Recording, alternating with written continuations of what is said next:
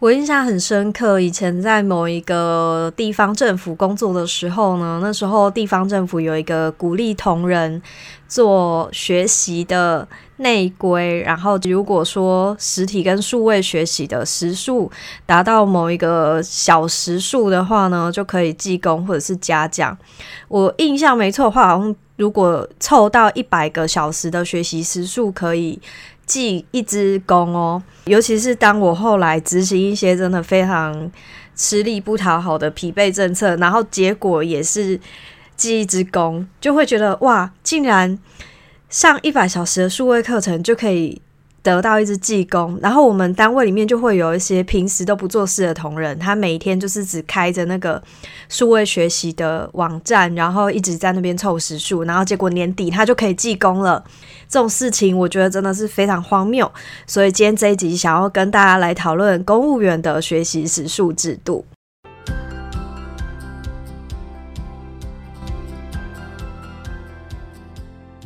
会想要录这一集的原因呢，是因为我自己是一个蛮爱学东学西的人，然后我相信很多公务员其实也都一样，大家在下班之后啊，其实都有各种的兴趣，然后也会想要发展一些斜杠的空间，所以可能就会想要学不一样的东西。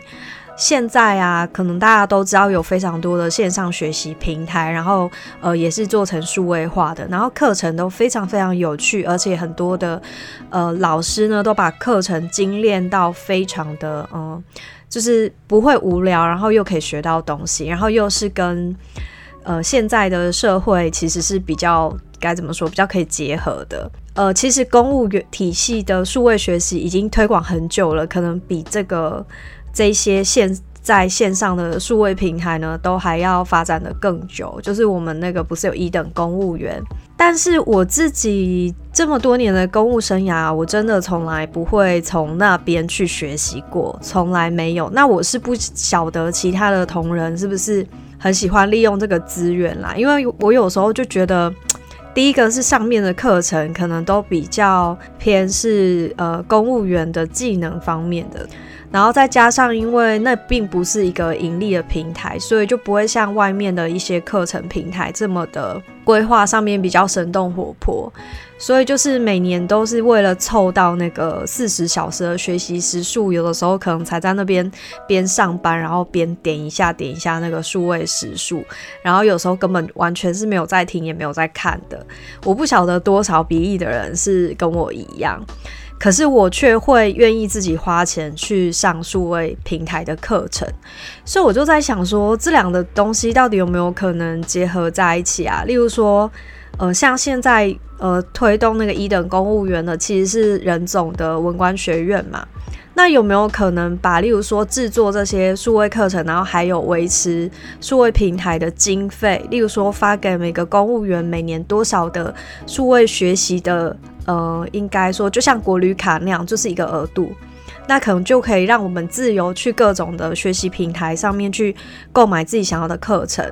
那我购买课程之后，可能就可以再拿那个单据啊，或者是学习完的呃证明。如果说民间业者他们想要领取这个补助的钱，或者是想要鼓励公务员去那里报课，他们一定就可能可以配合产出一些授课的证明。那我就可以拿我买课的那个单据跟证明去去核销，例如说每年给我一千块可以去买数位课程，然后我可以去上自己想要上的数位课程。我觉得这样不是比较实用，然后也比较个个人化吗？然后其实也蛮可以鼓励，就是很多议题啊，例如说像公职领域可能最常会去开的一些数位课程，包含廉政法规啊，或者是行政程序法啊，甚至其实有很多也是一些实用技能，例如说文书软体的操作，甚至是说一些比较趋势类的课程，也许都可以这样子，反而那鼓励民间的讲师去朝这方面发展。那如果在民间的数位平台上面开这一类的课程，就不止公务员会上课，也许有一些呃感兴趣的民众呢也会去上课，就又可以达到类似一些政策啊或者是议题行销的功能。嗯，刚才这个应该是好像也不是今天的主题，刚才那个是我的政策规划，要提供给人总还有文官学院参考的，欢迎大家可以推播，如果有认识的话推播给文官学院的同仁知道。对，但是也跟我无关了啦，因为我现在不是公务员，所以就算未来真的有这么棒的政策改换的话呢，我个人也是享受不到的。嗯，那既然都讲到这边了，今天就以这个公务员学习时数来跟大家聊聊相关的话题。我不知道大家有多在意公务员终身学习时数，嗯、呃，就是除了听说考绩可以参考，但是我觉得应该不会真的参考这个打考绩嘛。然后还有我刚刚讲的，可能有一些单位是不是还维持着，嗯、呃，上了一定的学习时数之后可以记功嘉奖这个规定？其实我觉得不太合理，因为你真的业务比较繁忙的同仁反而没有办法上课，那有的时候业务其实不一定可以记功嘉奖，反而奖励那些没有什么工作然后一直在上网看呃数位课程的人嘛，所以蛮怪的啦，我是觉得不应该再有这样子的措施了。呃，那另外呢，学习时数在升迁序位表上面也有一个栏位，然后凑满一定的时数呢，也会有一些的加分分数的差异。可是大家应该知道，其实升迁这个东西就又跟这个完全没有关系了。就是其实大家在怎么评分序位表上面的分数，大概就是那个样子。真正要不要升，还是看长官心里面的人选是谁。所以我觉得学习时数好像大家确实也都没有很在意，因为真的是没有什么实质上面的帮助啦。不过今天就稍微聊一下有哪些管道可以取得终身学习时数。